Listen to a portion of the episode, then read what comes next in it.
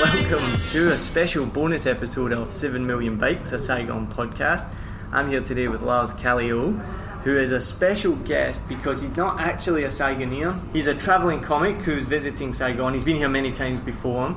I was at his show last night. He's a very, very funny man and he's also super, super uh, helpful. He's been visiting and meeting with comics like myself in Saigon, helping us, giving us advice, and it's been really, really useful. And so hopefully the Saigon comedy scene will be infinitely better since you after you leave.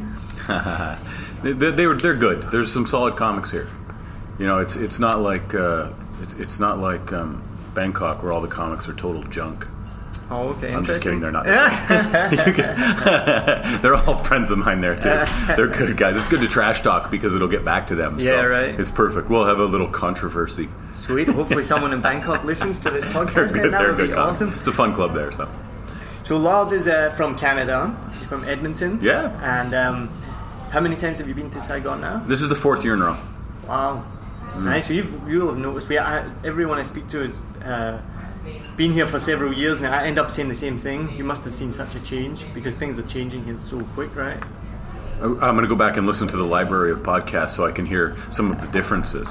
so I, you know, um, you know, it's been a part of the tour. So I do Australia and Asia every March, April, May, and it's just a part of the tour now, which is great. Um, but I, I mean, the food is so great and everything is so cheap, and the crowds are lovely. So it's you know, people who perform here and are familiar with the city, they realize how cheap and how good the food is. And so, I mean, I love it. I look forward to coming every year. And uh, yeah. Do you, you know, I, th- I think of you as like a rock and roll star or a music band, you know, and they, they travel the world. But you often read, when you read a biography or whatever, they don't get to see the city. Right. Because they come in, they play a gig, and then they leave. Is it similar for you, or do you get to enjoy the places you visit? So the first year I came, I was with the Magners Comedy Festival, and we were here for five days. And they put us up at the Caravelle Saigon. It's like a six-star hotel, and like borderline six stars. It, it, it was unbelievable. And um, the first year when we did the six days here, it was great because you got to unpack, you got to do some laundry, you got, you know, it was really great. So the following year, I did Hanoi, and I also did Phuket in Thailand, and it was literally hotel, venue, airport, venue, hotel. Like you, I didn't see any of Hanoi, and the, I didn't see any of Phuket. I, I might as well have been performing in Calgary, Canada. It was. I landed at the airport. They took us to the hotel, showered, went and did the show, went back to the hotel, got up the next morning at 6 a.m. and went back. So people are like, "Oh, you've been to Hanoi?" Well, kinda. I mean, to I, the airport? Yeah, I've been to the airport and the hotel. That's Yeah. all. And so I liked the. I was excited to go to Hanoi because I'd never been, but I mean, I was there for 16 hours. Yeah, you, you can't even really say you've been to Hanoi. That's right. Uh-huh. And the show was great. They, they have a really cool comedy club up there. I don't know if you've been, but uh, uh, it's called uh, Stand Up Hanoi, and it was it's awesome. It's so great. And then um, this year we spent a about a day and a half in, and I always pronounce it wrong. Hue, Hu- Hu- Hue. I'll probably say it wrong as well. Yeah, I just say Way. Yeah, I've had a Hue. friend call it Okay. Hugh. Oh yeah, I was like, "Who's Hugh?" And he's like, "No, no, the Imperial City." I was like, "Oh, you mean Way?" yeah, yeah. And so which is way. which is by Da Nang for anybody who's listening to this who might not know. It's kind of central Vietnam, and so same thing. But we got to see a little bit of it, and um, we got to we went and had their um, lemongrass skewers and this like a, a pancake, and so we went and had some local cuisine. It was re- really great, and so yeah, you're right. It is a little bit like. You know, you've been to all these cities, but you haven't really been to all these cities. Yeah, Yeah. it's like you've set foot in the airport and you have a magnet on your fridge from it, but that's it. Which you bought at the airport. Yeah, yeah, yeah, precisely. So, how did you get into comedy then? I, I couldn't play a guitar. I can't play a guitar either. I tried. Yeah, uh, my, my family were all musicians, and so I thought I was. I really grew up think, thinking I, I grew up on stage, and I thought I was going to be a musician, and I just couldn't play. I was terrible, brutal, like embarrassingly bad. Couldn't carry a tune in a bucket, and so I I tried stand up when I was 26 years old, and 16 years later, here it is. Yeah. Yeah. And when you started, did you were you uh, did you want to have a career in comedy, or was it a hobby, or I didn't think you could have a career in comedy. There was no, there was no part of me that thought that that was an actual job. There's to this day, and I'm over 10 years into doing this as a job, I still don't think it's a job. And for the listeners, um, you know, like, really, you can get paid doing that? Like, yeah, you can do well. I mean, I'm very, very lucky, but um, yeah, I, I just wanted to be good at it. And I was one year into comedy, a girl broke my heart. And so I just focused on comedy for three years to try and get past the heartbreak. And three years later, I was uh, like a comedian. And what, at what point did you feel like I'm a comedian? It still hasn't happened. As silly as that sounds, I, it really. So I, I just don't like a decade of my life. It's been my job. I don't make money any other way other than through comedy. You know, I'm, I've done a little bit of acting, but I'm also terrible at that. And so, I yeah, I don't think that there's a time now. Like when I watch somebody who's really there's a comedian from Australia named Jacques Barrett, and Jacques Barrett is one of the greatest writers I've ever seen. He is. You you watch him and you're like, this guy is unbelievable. Um, Mick Neven, who's also Australian, and so you watch these comedians and, and you're like, I, I Fiona O'Loughlin, I think was also another. I hope I got her name right. But anyway, so you watch them and you're like, that's that's a comedian. That that's a comedian. And so I still don't feel like. I, I- feel like I'm I'm a pretend like a pretender. to, yeah. Well, there is something called the the imposter syndrome. Have you heard of that? No, that's how it feels. Yeah, What- and apparently everyone feels it. It's um, like you can be a CEO of a company, Yeah. and might, but you might feel like I'm not worthy of this position, or you know. And if someone, because I felt like that in a job I had in the past, and I was talking to my manager about it. It was like my first kind of management job. And he's like, "How are you doing?" I was like, "Yeah, good." And he's like, "How are you feeling?" I was like, "Ah, no, "I don't really know if I know I'm doing the right thing. I don't know if like you know." yeah. And he's like, "That's fine." He's like, "Everyone feels like that. It's the imposter syndrome. Like you'll get you'll get past it, maybe." yeah, yeah. But I mean, when you watch somebody who's you watch somebody Jim Jefferies, Bill Burr, you know uh, Maria Bamford, you watch them and they're doing it on another level, and they're the greatest in the world. Yeah. You know, so um, it's uh, those sounds you're hearing in the background. This is a live taping of Seven Million Bikes. Yeah, this is a bit of a bonus episode. So we're doing this in the uh, restaurant of Lars's hotel. He's flying back to Edmonton tonight, Yeah. so this is pretty uh, good opportunity. So what is the um, what's the normal reaction when you tell somebody you're a comedian? You know, you're at a party and someone's like, "Oh, so what do you do for work?" Well, I I have a, a game that I play. So if I'm on a flight next to somebody, I want to see how long I can talk about their job before they ask me about mine. And I won't be dismissive, but I will try and deflect just a little. No, no, what do you do? And I remember there was a guy who was a textile purchaser for Mountain Equipment Co-op. It's kind of like North Face in Canada. So it was like, um, you know, like outdoor wear. And we talked for four hours about his textile purchasing, and we were plane was about to land, and he goes, "What do you do?" I said, "I'm a stand-up comedian," and he's like, "What? Why were we talking about textiles for four hours?" and as soon as the the conversation, as soon as they find out, and if you there are comedians, Jimmy Dore, this really funny comedian from Chicago, but he lives in LA. He said, you know, if you don't want to have that conversation, he tells people, I speak at colleges. So if you don't want people to know, you don't just don't say anything. It's a you know. So if you say I'm a comedian, then it's going to be tell me a joke or are you famous or what have you been on or and so if you don't want to open the door to that, I'm okay with having the conversation because I love love this job. I love the the, the craft. I love I love stand up comedy. So I'm happy to talk about it, but I I want to learn a bit about the other person before because it's just going to dominate the conversation, and I want it to. Like I genuinely, I'm like, no, that's all I want to talk about.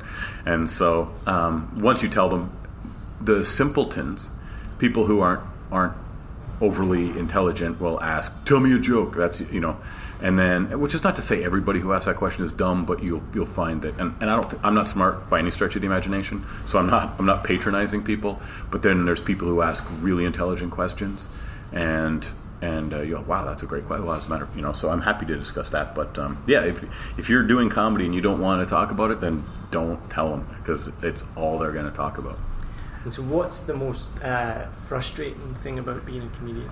Oh man, if people knew the amount of rejection that so you have to have a thick skin on stage, but you're you're going to apply to as you go through your career.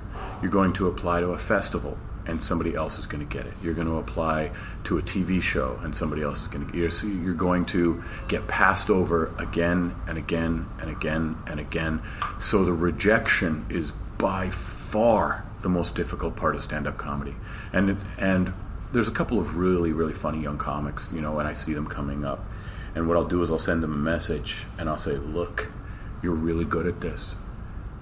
I've been doing this for 16 years now. You're as good as anyone I've ever seen. There will come a day when the rejection is going to start to get to you. Don't let it beat you down. And so I want them to know if you push through this, it's going to be worth it. And mm. maybe maybe they maybe they have a change of heart. Maybe they don't want to do it. Sometimes they have a wife and kids, and, and they decide that they're you know there's going to be an investment banker or something like, and that's okay as long as I want people to be happy. But um, Artie Lange, who was on Mad TV and he was on the Howard Stern show for years as, as well, he said uh, comedy is 51% joy, 49% misery. And I'd have to say that's pretty close. And when the shows are great, when the, you'll do this audience, you know, a crowd will just be spectacular. And I remember one of my friends, Alex, he said, Don't you wish they could all be like this? And I said, No, no, because then everybody would do it. If they were all like this, you, that's the reward for all of the all of the tough shows, all of the the bar gigs, all of the travel, all of that. The reward are those shows, mm. and so yeah, I mean the stuff on stage.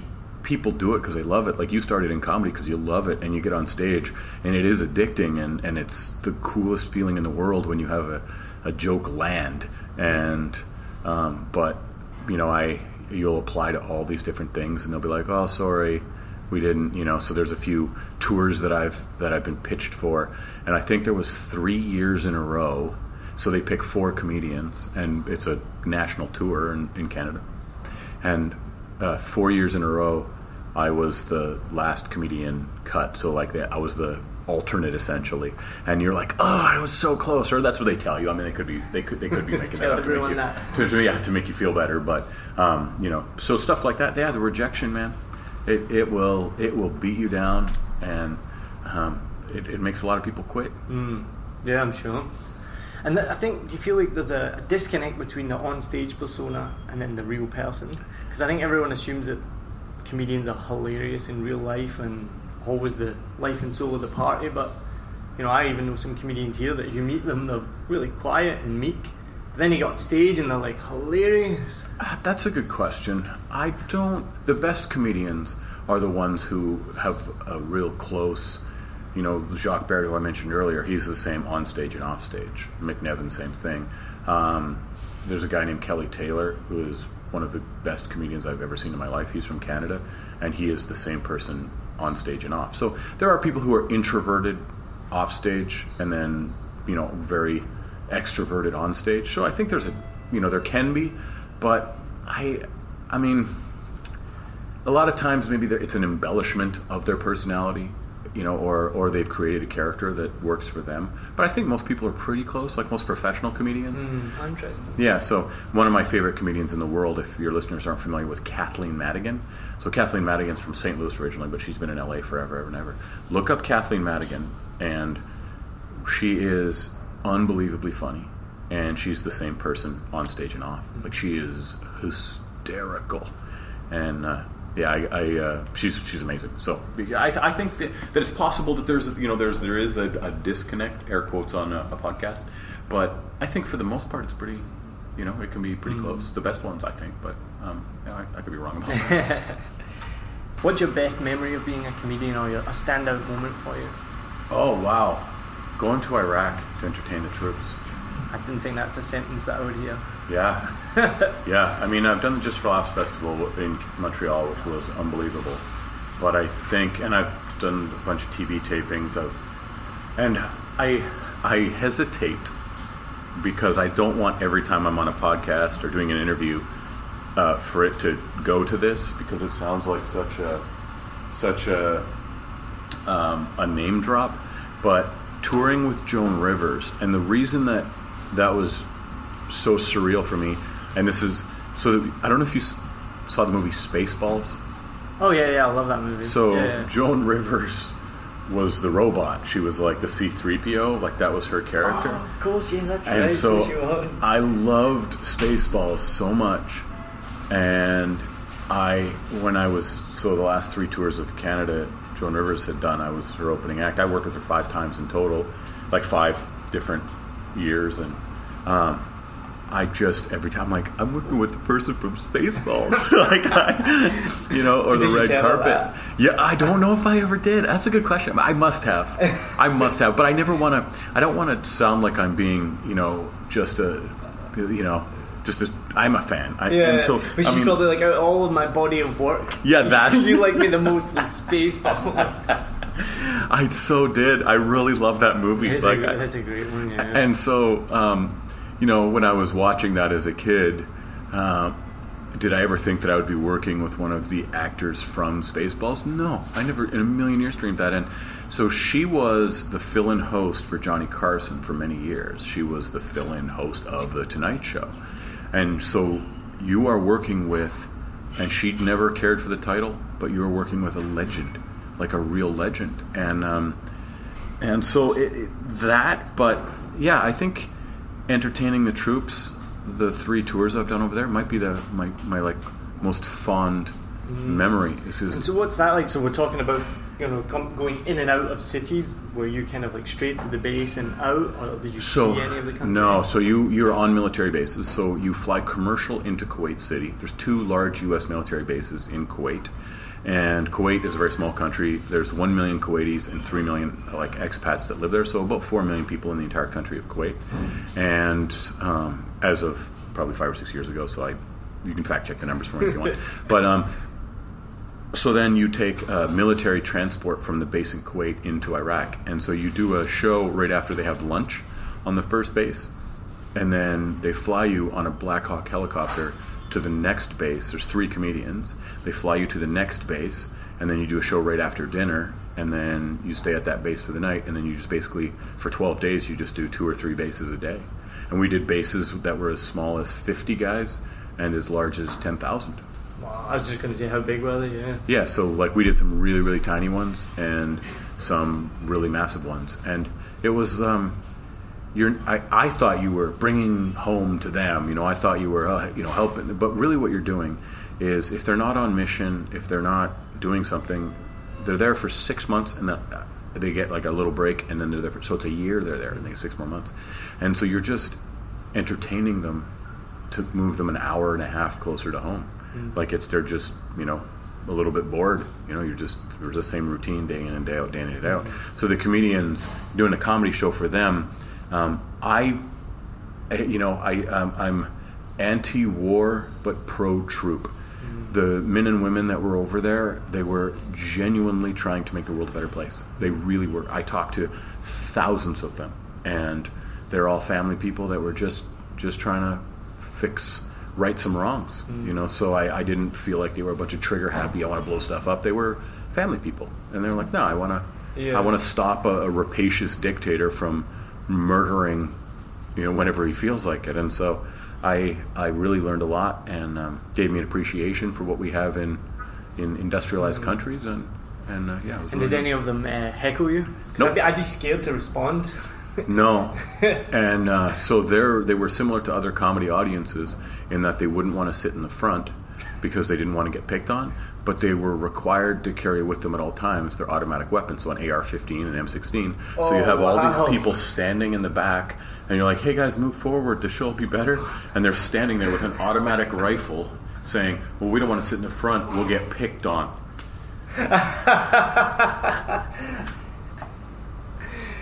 And so, yeah, it was nobody heckled because they know you came from around the world Yeah. to entertain them. Yeah. And uh, there's a comedian named Mike Birbiglia. He has it on a on a CD. It's a great joke. So you sign autographs and take pictures. So they br- send you with like a fat, like a stack of posters with the comedian's pictures on it, and you autograph them for all the troops, and you give them that, and you take pictures with them. And Mike Birbiglia says these people have been gone from America for so long they don't know I'm not famous.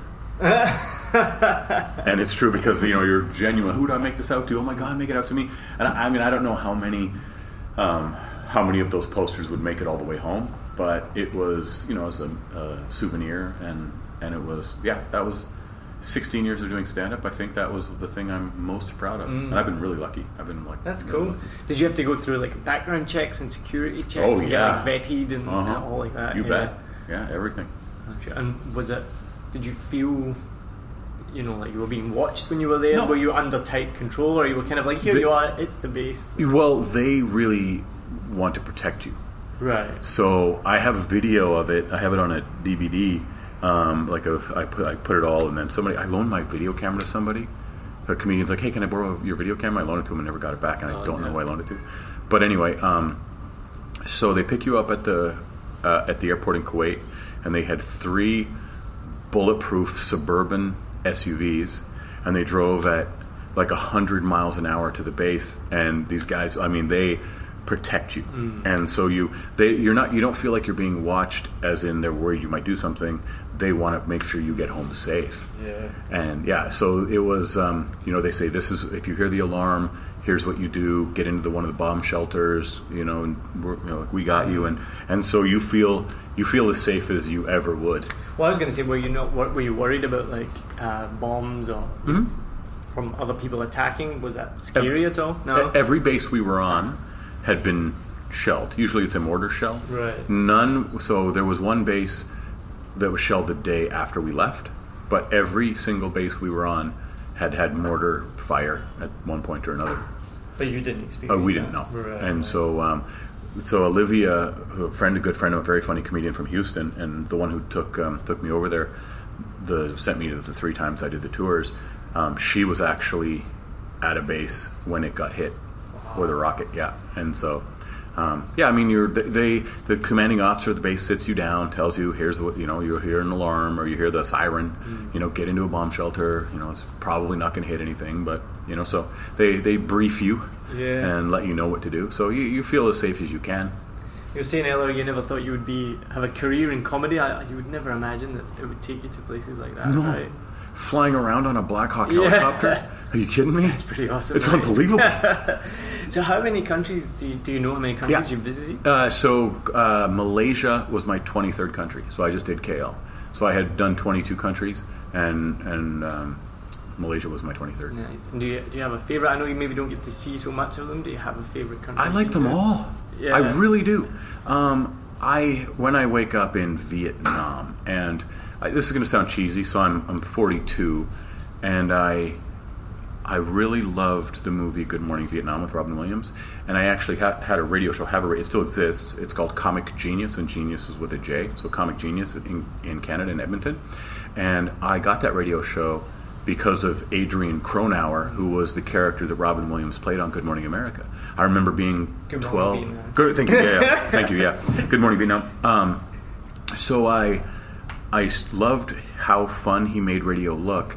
And I was, I think I would have been 13 or 14 years old, may- maybe a little younger. And I'm like, I want a radio show. And the idea that now you're in Vietnam, and not only that, but you, you know, to go up by Da Nang, to go to Hanoi, to go to, it's it's surreal, and to see the you know the um, reunification palace, and to watch all the, it's so, I can't believe that this job has taken me to the places it's taken me. It's, there's no part of this where I think that that's normal. Oh yeah, that's normal. Yeah, yeah, yeah. Yeah, it's unbelievable. So I, I mean, I really love New York City. I really love Canada. I really love Australia. If I if I had to pick the three places I would move, so I would go. I would go. Uh, well, I think I do four.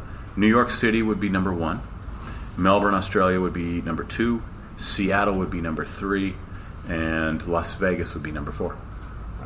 Yeah, Vegas is really. Uh, it's like it's really become they've got a whole bunch of new comedy clubs that have opened up and it's really a boom and, and housing is cheap and you're right in the middle of everything and it's easy to get around and so um, i quite like las vegas for the convenience Right, as silly as that sounds yeah I've never been there, and I'm- I'm not a gambler, but I do want to go.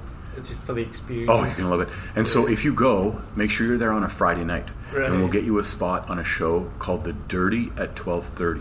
Right. So there's a show uh, at South Point. It's a casino like quite far from the Strip. It's, it was originally started by Ralphie May, and it is unbelievable. This guy named Gabe runs it now. It is so awesome. Like four or five hundred people every Friday night at twelve thirty at night. You, yeah, you got Bit to do it. I would imagine. Then. Oh, it's so good, but they're not. They're just into it. Yeah, like they're yeah. just a well-behaved comedy audience. Oh, it's cool. unbelievable. Yeah, we'll definitely reach out to them and, and do a spot yeah. there. Like, and if any of the listeners are going to Vegas, if you're there on a Friday night, go to the Dirty at twelve thirty. You will you will be glad you did. And I don't think there's an admission. I think it's free. Wow, Yeah. that's pretty good. Going to Vegas then this weekend. Yeah, yeah. Um, so you first came to Vietnam four years ago. You Yep. said 4 years Mhm. ago, and did you get to see much of Vietnam then, or was that one of the in and out visits? No, so that was we were here for I think five or six days the first the time. Magners five, yeah, five days. And I always do bus tours wherever I go.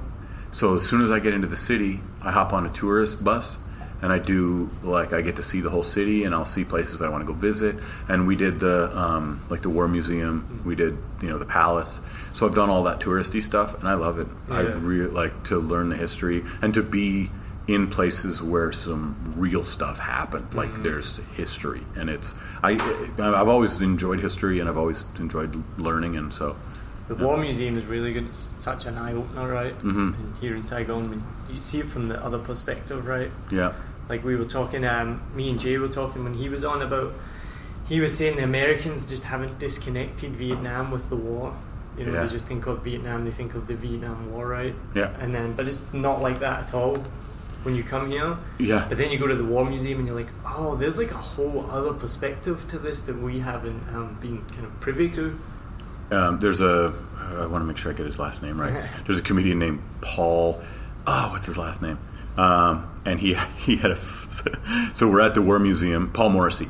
And uh, he goes Paul Morrissey he's great he's very funny. So we were he's from Chicago. And this guy came up to him at the War Museum and he was asking for money he was panhandling.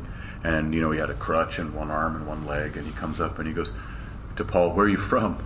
And Paul who's from Chicago goes Canada I'm from Canada Oh, really? Wow. That's insane, right? He said it so fast. Canada. I'm from Canada. Yeah, because what what just really opened up my mind was um, it was probably the first time in my life that you're like, oh, there's two versions of history, right, or, or more. Yeah. Like we only learn one side of it, and we just think that's the way it is.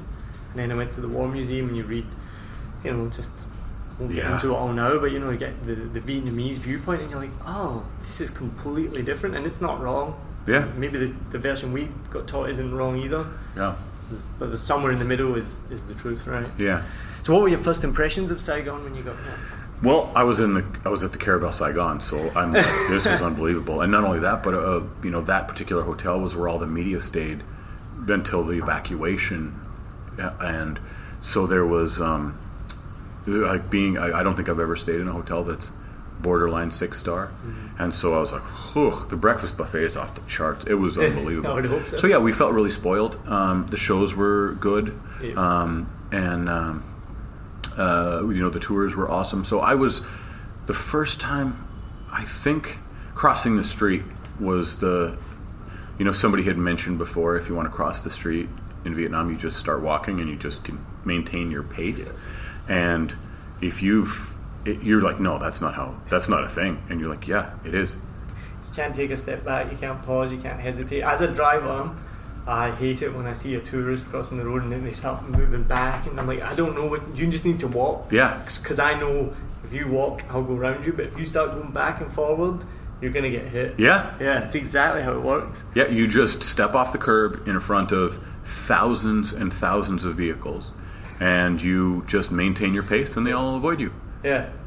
I don't know how, but it, it, It- works. I it- know. it's scary. And I, I tell a joke. One of my jokes, and again, it's most of my jokes are kind of true stories. My first time in Hanoi, um, we'd been with my brother-in-law and my sister-in-law, and they'd been living here for a couple of years. They still live here, and so they were basically our guides and helping us cross the road and things like that. And then they'd gone back to Ho Chi Minh City, and we were still in Hanoi for another couple of nights. Mm. First time, it's rush hour. My wife and I were like, "How do we cross this road?" And we're like mm-hmm. on the curb, like you see every other tourist, like just trying to figure this out. And the next minute, I swear to God, this is absolutely true. I feel a hand in my back and a little Vietnamese man just pushing me out, smiling and laughing into the traffic, and basically pushes me across the road. I'm like, "What is going on here?" We get across the road and it's fine. And yeah, now I've lived here for three years. It's just I'm on the opposite side now, just like stroll across. Yeah, Yeah. Yeah, it's it's surreal. So that I mean, if people have never seen it or done it, it, it is it's, it's insanity. It's insanity. Mm. I've seen people. I've seen a couple have an argument trying to cross the road, like because they just couldn't figure it out, and he ended up. She ended up like throwing his hand down and storming off. And, yeah. yeah. It's definitely, I think, probably one of the craziest things here. Uh, So what we're going to do, I finish every episode with the same set of questions. So I'm going to ask these questions to you. All right, and we'll see. I think most of them will apply, even though you don't live here. sure. We'll see how we go. So, what are your top three Vietnamese foods? Oh well, um, Nick Ross. I don't know if you had a chance to meet Nick Ross. I've, I've communicated with them, but Yeah, one, just one of my favorite. Listening to him speak Vietnamese because he lived here for 16 years, and he is, I mean, he, he's one of the best English, like English speaking Vietnamese speaking people in the country. Like he's great. He's back in England now, but um, he would take us for lunches and stuff. So wherever Nick Ross took us would have been, and I'll put up a list of the places. If people want to message me for the names of the places, I will send them to them because I, I have them. Um, so it, the local food. So one of them is right next to Heart of Darkness. There's this outdoor, and it's like a barbecue type. Like they bring you the little hot pots, and you cook all your own stuff on it. Unbelievable, unbelievable. And so yeah, um, and I think the other one was called Nam Giao, N A M G I A O, and that was the lunch place that that Nick took us to all the time, and it was uh, oh man, this is some of the best food I've ever had in my life, uh, ever. And do you know the, dish, the names of any of the dishes? No, goodness! I he ordered. I didn't even say a word the entire time. He Yeah. just ordered it. We had to unwrap a lot of them, like they were in the leaf. Yeah. You know, in the like palm leaf or banana leaf or whatever it is. And so, yeah. And then so, I went. Lately, there's a little. I'm pointing on the podcast. Right out in front of the hotel, there's this little uh, banh mi. And so when I went and had one yesterday, um, little Vietnamese sub, and I gave her. I thought she said fifty thousand, which would be you know, uh, would be like th- for three or four dollars Canadian. So when I gave her the fifty thousand, she gave me change. And it was fifteen, Yeah, so it was eighty cents, eighty five cents for a little Vietnamese sub. It was great, and so I went and bought two today. And I mean, like a dollar sixty, a dollar seventy for it. So it's so, like that cheap. Blows your mind, right? Yeah. Because you would happily pay 50. Yeah, easily. I, Yeah. yeah. that's fine. Like three, four dollars. Yeah, Yeah, that's, that's yeah. great. Oh no, it's it's eighty five cents. Oh, okay, no, that's good too. And so I don't know how much you get to go out drinking when you come visit. Mm-hmm. Uh, what's your favourite bar and your favourite beer in Vietnam? I do like Tiger. I've always been like a pilsnery type, you know. So I like when I drink beer in in Canada or the U.S. It's always something very light, like a lager or a pilsner. So I'm always just fine with that. So I, people can't see my reaction. I'm cringing right now, and you know I talk a lot about. I'm a craft beer Yeah. fanatic, and um, Saigon craft beer scene has like exploded in the last just kind of three years. Yeah. So we often talk about craft beer a lot, and I often joke if someone gives the answer of Tiger, the podcast's over, and Nice. we're not going to talk. I dig with that. but it's all right. I'll, I'll forgive you since you Well, sure. Here's so I don't like hops. right. I really don't like a hoppy beer. Mm-hmm. I was doing a really fun comedy festival in Portland. It's called the Bridgetown Comedy Festival, and the name of the beer was IPA. Right, mm-hmm. so um, we got all the free IPA we wanted for an entire week, and I bought my own beer. I would rather pay for my own beer than drink an IPA. I detest hops. Everyone's got their own personal Yeah, yeah. I'm yeah. just I'm just being a dick. No, no, it's great. And so I've had a lot of the Army, uh, Heart of Darkness, Army of Darkness, Heart of Darkness beers, and there's some great ones there. Like they have a couple of nice pilsners that are great. But yeah, as soon as there's hops in it, man, I'm out. Like I really. So, um, you know, what is it we drink in um, in Thailand? They have like something that'd be like, Chang. yeah. And then there's so it's I like it. I just like a nice light beer. Yeah, sure. yeah. Yeah. Fair enough. That's fine as well. Right now, I'm drinking. You would have liked this, I think. At Pasteur Street, they have a watermelon mint lager. it's so good. Yeah, that's right. And does does the melon help with your yeast infection? Shh, you said you wouldn't tell anyone about that. I told you that in private. and so one of the questions I normally ask is a, a favourite daytime place to drink or hang out in Saigon. I don't. Do you have one of those? no, uh, but um, I don't day drink. No. No, because I have shows almost every night. Yeah, yeah, and so and I don't drink before shows. So there's been a few times, like yesterday, I was out having lunch, and I'm like, man, a beer would be great because it's so hot, and, and it would be so great to have a beer. But I I find it makes me a little sleepy if I have day beers. And so then I don't want to be, you know, half drunk and then sobering up or a little hungover come showtime. So I hardly ever drink during the day. And um, but as far as a favorite place to hang out, and this is as- this is going to sound cheesy, lunch with Nick Ross. That was the thing I was looking forward to most. I was so excited to come back and go for food with him because I just am so. I mean, um, it just I just love listening to him communicate and how excited and he makes people laugh all the time and then he, the dishes show up and they're just out of this world and so I, I really I mean my memories of Vietnam my, my first two years was being taken around by a guy who's lived here for 16 years and just ordering the best food I've ever had in my life so yeah so anywhere with Nick Ross There you go. That's good enough. Um, is there anything I ask people what one thing would you change about Saigon? Is there anything about Saigon you would change? Yeah, how about like uh, pedway overpasses for for pedestrians? They could just build a little thing, you go over top of it. It seems like such a simple idea. Yeah, and I mean, if you were to try and like, let's say, and God forbid, but let's say you were suicidal and you wanted to step out in front of traffic to kill yourself, you couldn't even do it. They would have bullied. Have you used that joke? That's No. a great joke. You should use that next time. I won't steal that. I promise. It's that's all yours. I, I uh, on your podcast, I will say that I will not be able to use that joke. I have never used that joke, and you can use it because I can't. It, won't, tra- it won't travel. It simply won't travel. That's very true. Yeah, and so you, if and when that joke gets laughs for you, you can just say, "Oh yeah, Lars and I wrote it over a podcast, and he said I could, I could have it." So Sounds good. I'll, che- I'll test it out the next time I go. Yeah, yeah, next yeah. Time I, next time I perform. what would you think is uh, what's the most misunderstood thing about Saigon?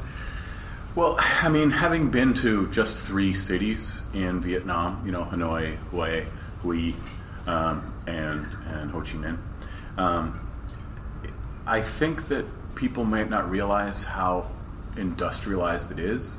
You know, it's it's relatively easy to navigate. You know, so they don't have Uber, they have Grab.